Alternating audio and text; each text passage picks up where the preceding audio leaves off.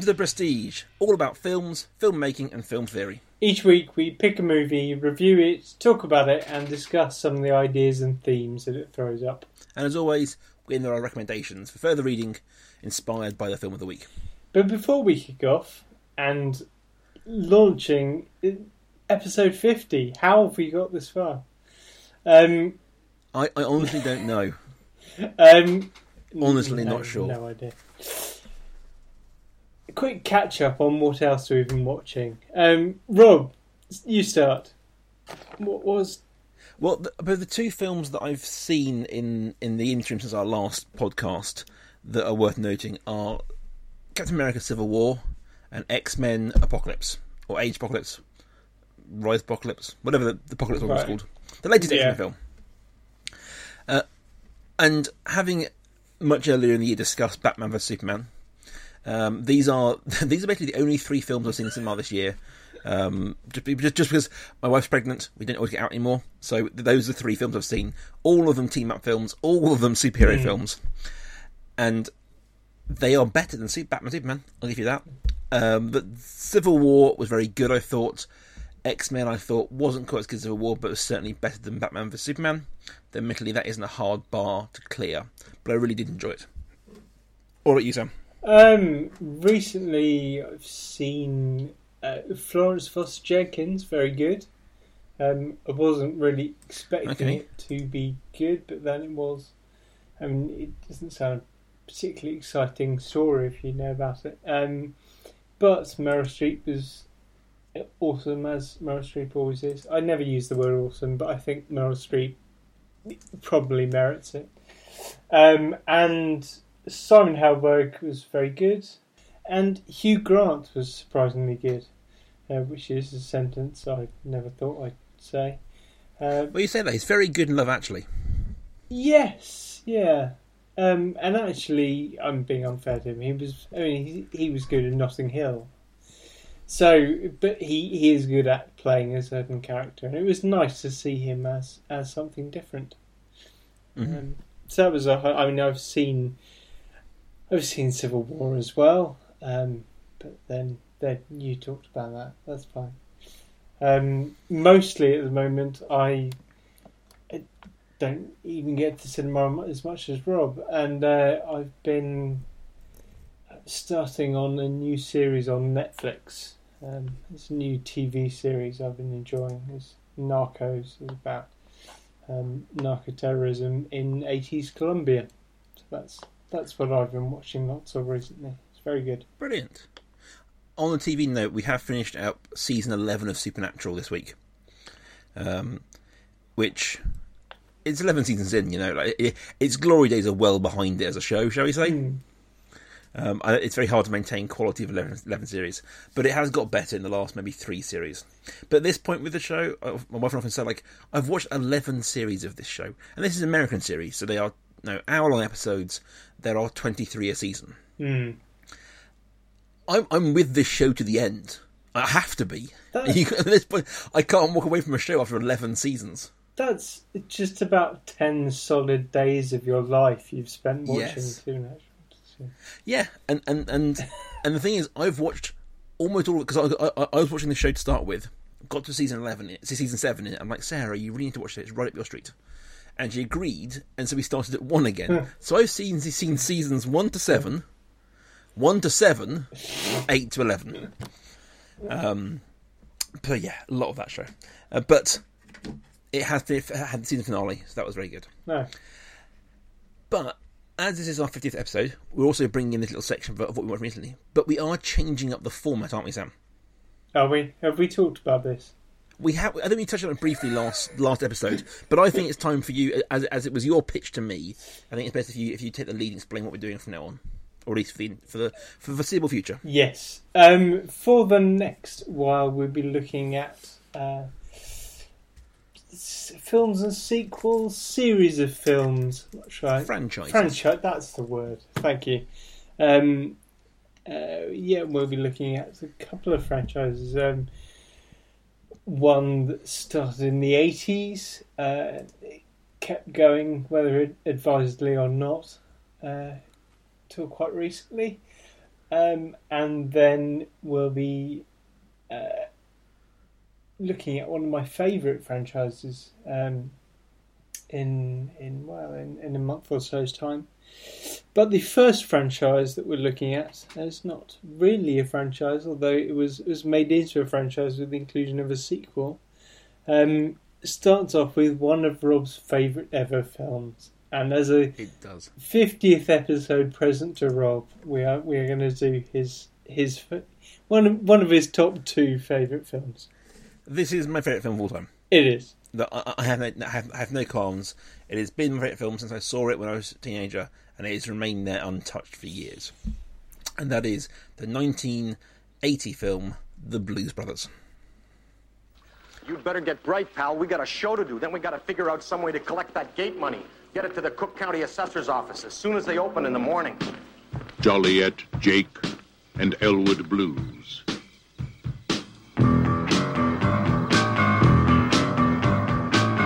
Two men with a mission, and only 11 days.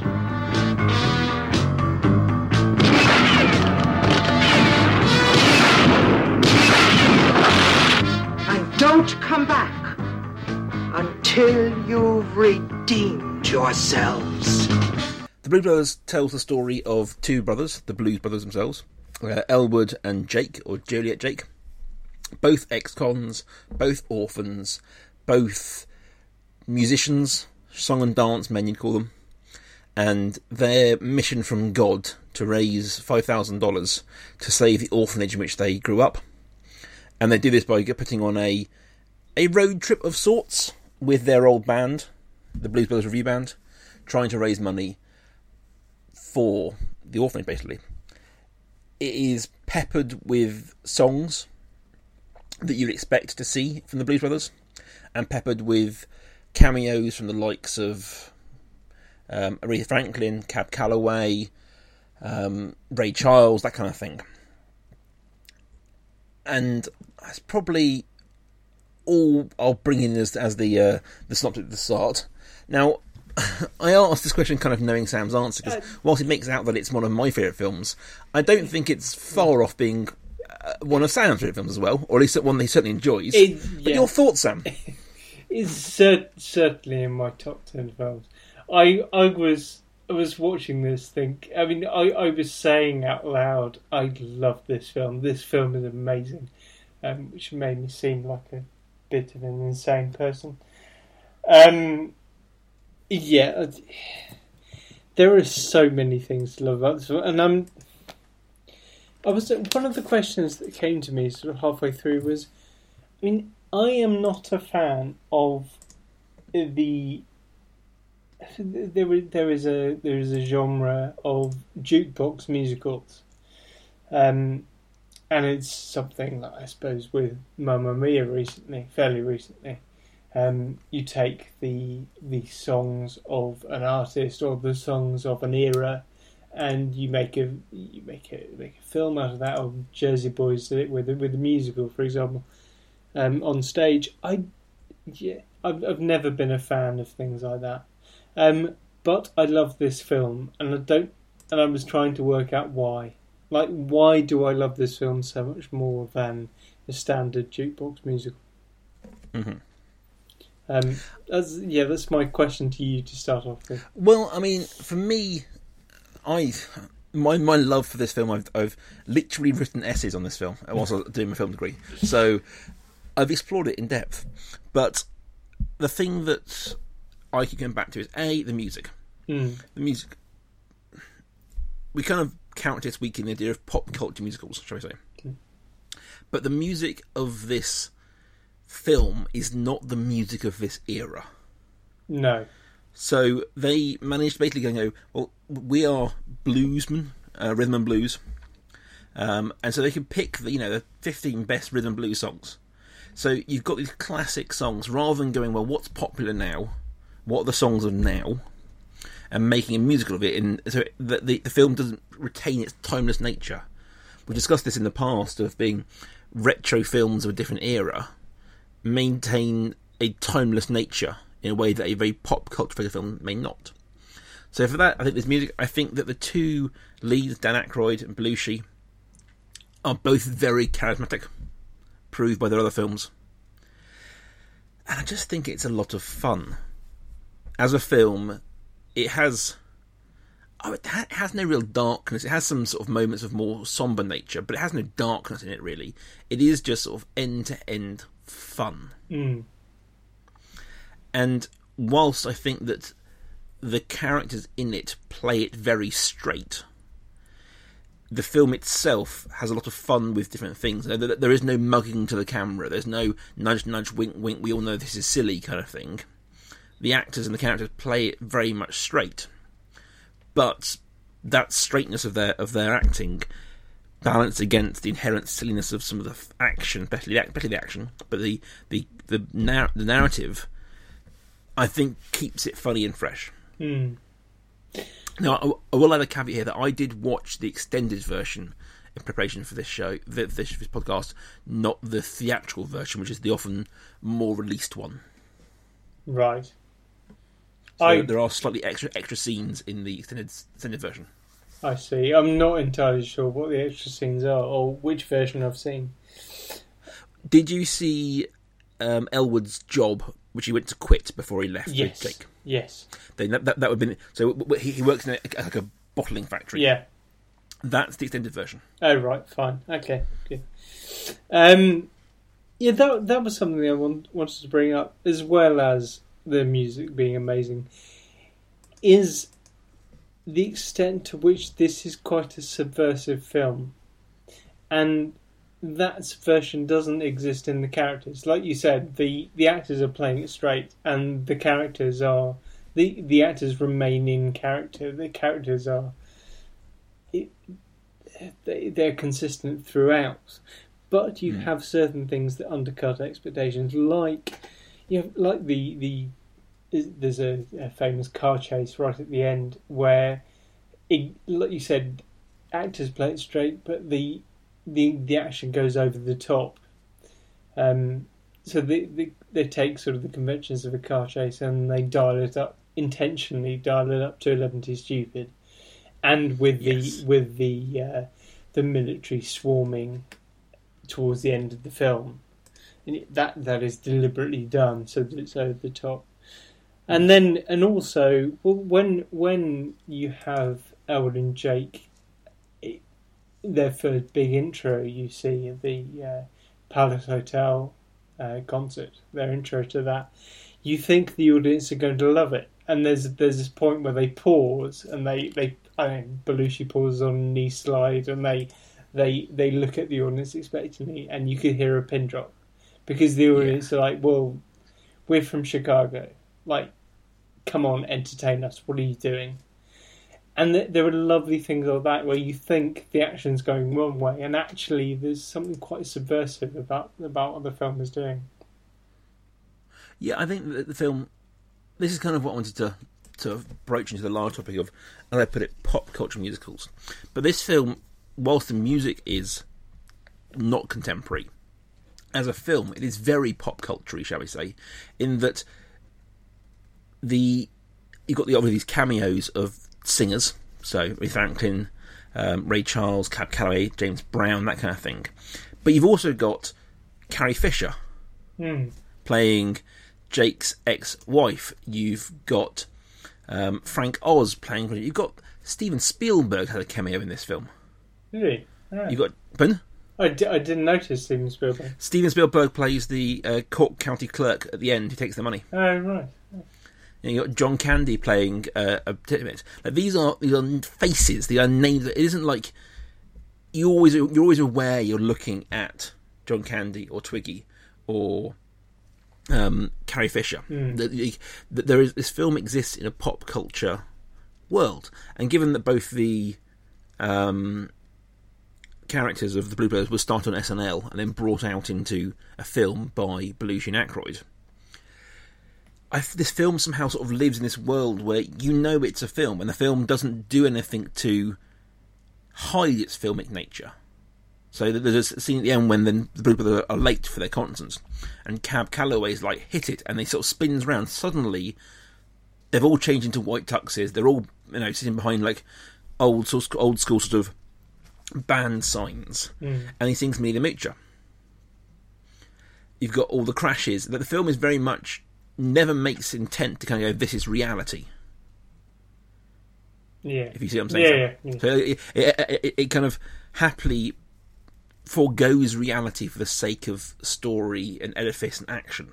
But I think that's to its credit. at, at that point, like Rob, Rob looked to me for a contribution, and I was just lost in one of my favourite film lines of all time, which is, um, it's, it's something like Jake, I've got to got to got to turn off here, or I've got to go off the road, or something. I've got to pull over. Got to pull over. It's brilliant. Anyway, I, I was lost lost in the genius of that. Well, I mean, that, that, that's another. Um, without this wanting to turn into complete kind of sycophantic, how brilliant this film is. That is another one of the strengths of the film is that it is cultish with its, its language. There are so many great lines in this that you can quote again. You know, it's 106 miles to Chicago. You know, Half Baked, Tank yeah. A Half great line. You know, I know. I, I hate Illinois Nazis. Like, they, they, it's it's brilliant, quotable dialogue. Um, so I think it's in there, but I do think there's something about this film where it isn't quite a film in its sense. Hmm. You know, uh, like, and, and, and that's something I think that a lot of these pop culture musicals share, which is a, a willful disregard for the reality of the film in favour of you know, aesthetic or in favour of whatever the film needs needs to portray a thing. So it's kind of I'm trying to think of the word here. I- I'm, I'm struggling to get it, but it's kind of not surrealist because there is a narrative to it, but it's happy to mix moments and images and references to get its end point. Hmm. Russian montage. I'm looking for. Sorry. So, the, so the, the Russian montage idea of intercutting between separate images to produce a third separate idea or emotion was obviously a Russian thing from the, the sort of the early turn century films. But here you can kind of you haven't got to relate one image to the next image. You can just kind of if, you, if I'm making I- any sense. I will totally take your word for this because I, I lost you some time ago. F- Bailey, the, the theory of Russian montage um, is that you can intercut two images Mhm. to produce a third image. Right. So the there's a, um, a, a Russian director from about 1912 called Eisenstein who is making films about the proletariat, the pe- peasants in Russia. And there's a famous scene in which he intercuts people, I think it's people, people on the streets, and a map in which someone spills wine at the time of a riot. Right. So you have the visual image of the wine spreading over this map of the town, these people rioting to obviously build towards the image of the death or, or, or the, the, the sort of the, the violent reaction, the death of these rioters, the death of these protesters. Mm. So it uses these two images that aren't related to produce a third emotion or idea. Right. So they aren't doing that exact thing in Blues Brothers, but they are happy to jump. And the, and the moment that already is that Cab Calloway moment when there is no reason why suddenly he can spin round and change into a white tux and have all the band in there. I mean, there's no reason why the car can do the things it can do, but it does. Hmm. There's no reason why they can blow up a building in which they're sleeping and everyone walks away, but they do. And they kind of they can use this. They, they can forego real realism, forego like a, a narrative sort of succession of actions in favour of producing a third, or in this case, a second overarching narrative of the forever cool Blues Brothers or the song and dance is all it's about, all that kind of thing. So I think that there's something in that in other pop, pop musicals, um, which I'm sure we'll touch on as we get into recommendations. But there's something there in that the the the idea that the aesthetic or the emotion trumps any kind of realism. Yeah, I'm interested about this. Something I was thinking about was um, how very family friendly this film was, and I wonder whether that was something that I mean this this sort of this montage idea can be moving towards that the the end point of a Russian montage in this case is is everyone's well, apart from it, it's notable that the only people to die in the film are Nazis. Yes. So kind of everyone always survives, and like you say, the building explodes and everyone walks away, or Jake and Elwood, like a gas tank blows up next to a phone box, and they get shot fifty feet in the air and they survive. So the, the they will they will always survive, and I wonder whether I mean it, it might be like you say, it might be sort of this continuation of the narrative of the blues it might also be the film director making a, a conscious decision around how the film was pitched. He was like, well, this is a family film, so people aren't going to die in this film. There's not going to be bloodshed in this film. Exactly. It, it, it is. I think that's. I say it comes back to its sort of eternal charm and its t- eternal sort of popularity. Is that uh, you could it could definitely this. You might have explained the odd bit here and there, but like, there's nothing in this film that a kid kid couldn't watch. Mm. Yeah. Um, I, I, I offhand, I genuinely don't know what, what rating it is, but it is. You know, it, it's it's a it's a fun film in that respect. Hmm. It's kind of the thing we- we've we've talked about this before that films can change as you grow up and you can see different things in them. And this film doesn't change on rewatching. And thi- this is what I find, and it might be tied to this. I mean, the, it's okay for people of any any age to watch it, but the the only thing that changes is kind of I spot more things that I missed last time, or like I know who like John Lee Hooker is, for example, or I know who Yes. Cab Calloway is. So like my education changes slightly when I see it again, but the how how I interpret the film doesn't fundamentally change as it has done with with other films that we've talked about. I think this is. I think it's a film that is eternally better. And I mean, for, for the listeners, as Sam mentioned last last week, we did go and see it, didn't we? We went and saw, saw a stage show of it. Yes. Yeah. Um, and it is a film that transfers very well to the stage. Um, but the film, but it, it isn't like something like Hairspray, I suppose, where the film is the, the the show's a story as well. The show was just the band playing, really, wasn't it? Hmm. There wasn't any kind of narrative art to it in the same way. Yeah. yeah. Um, so I think that, that that's one of the strengths of films. You can take what you like from it, whether you love the music or if you love the character or the action. It kind of endures, and that's I mean that's why I do think, in my experience, it is probably the quintessential pop culture musical. Hmm.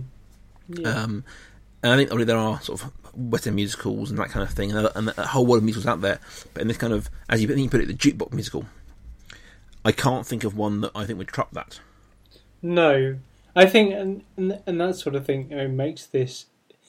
This is the reason why I love this film. I'm not a huge fan of jukebox musicals. Is is it so much better? And I think well,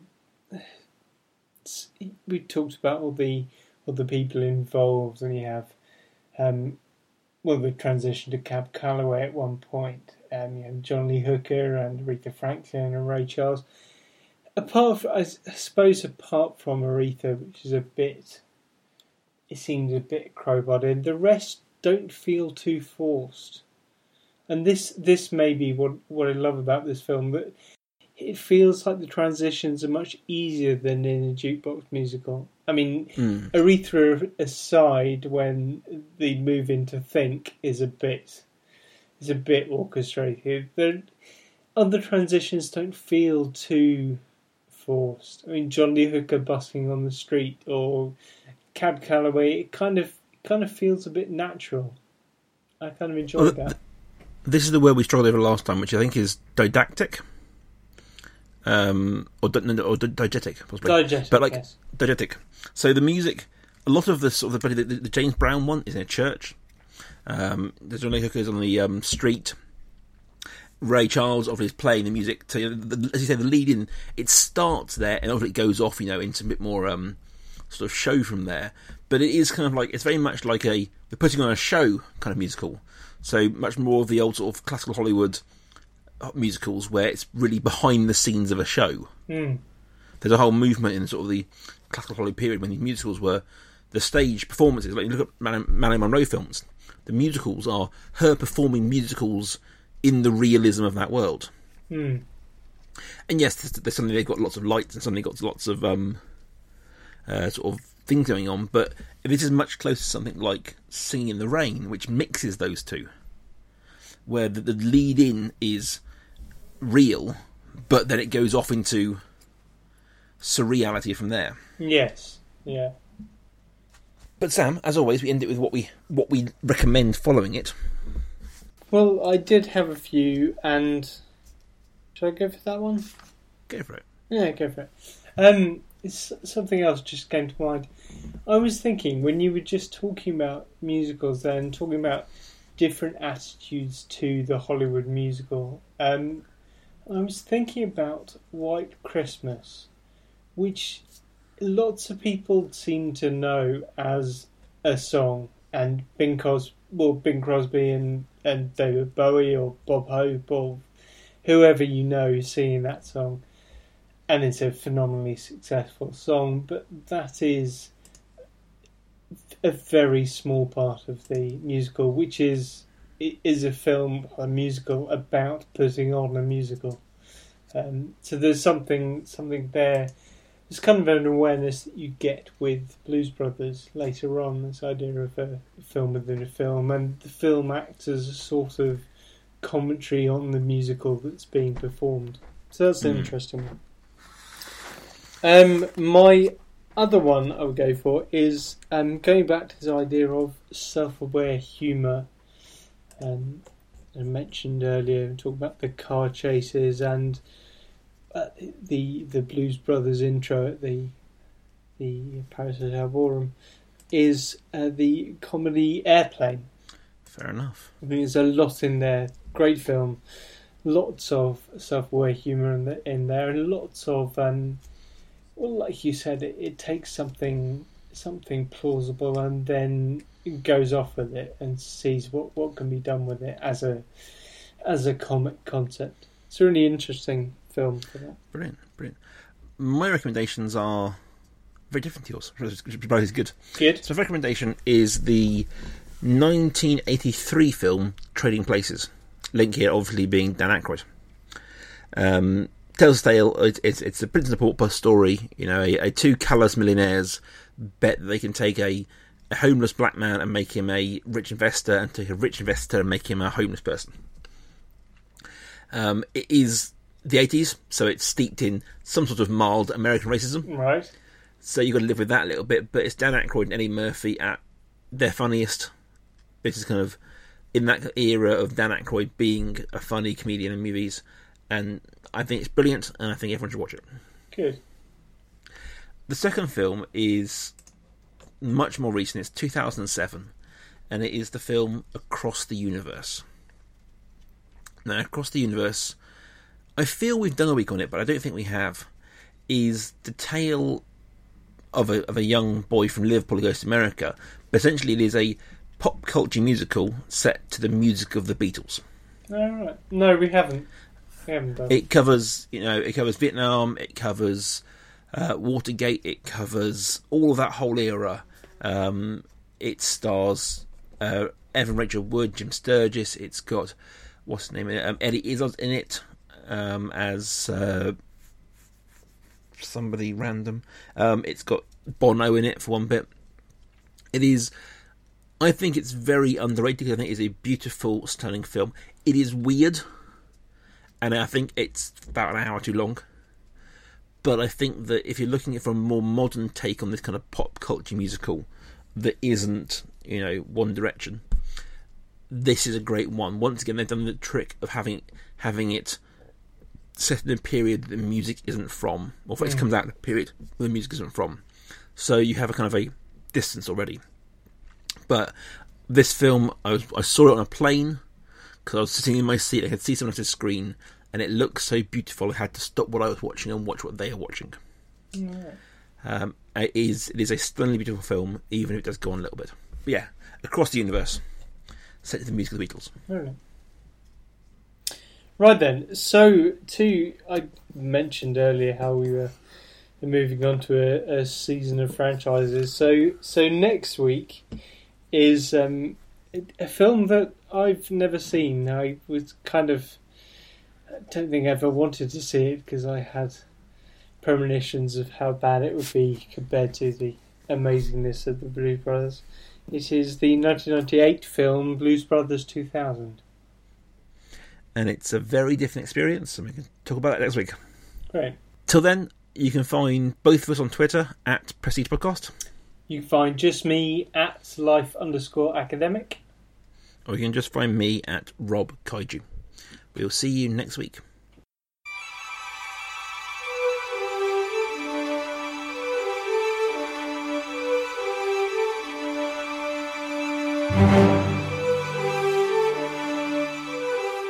The Prestige is a Kaiju Industries production. Check out their other work at facebook.com forward slash Kaiju Industries. Rawr.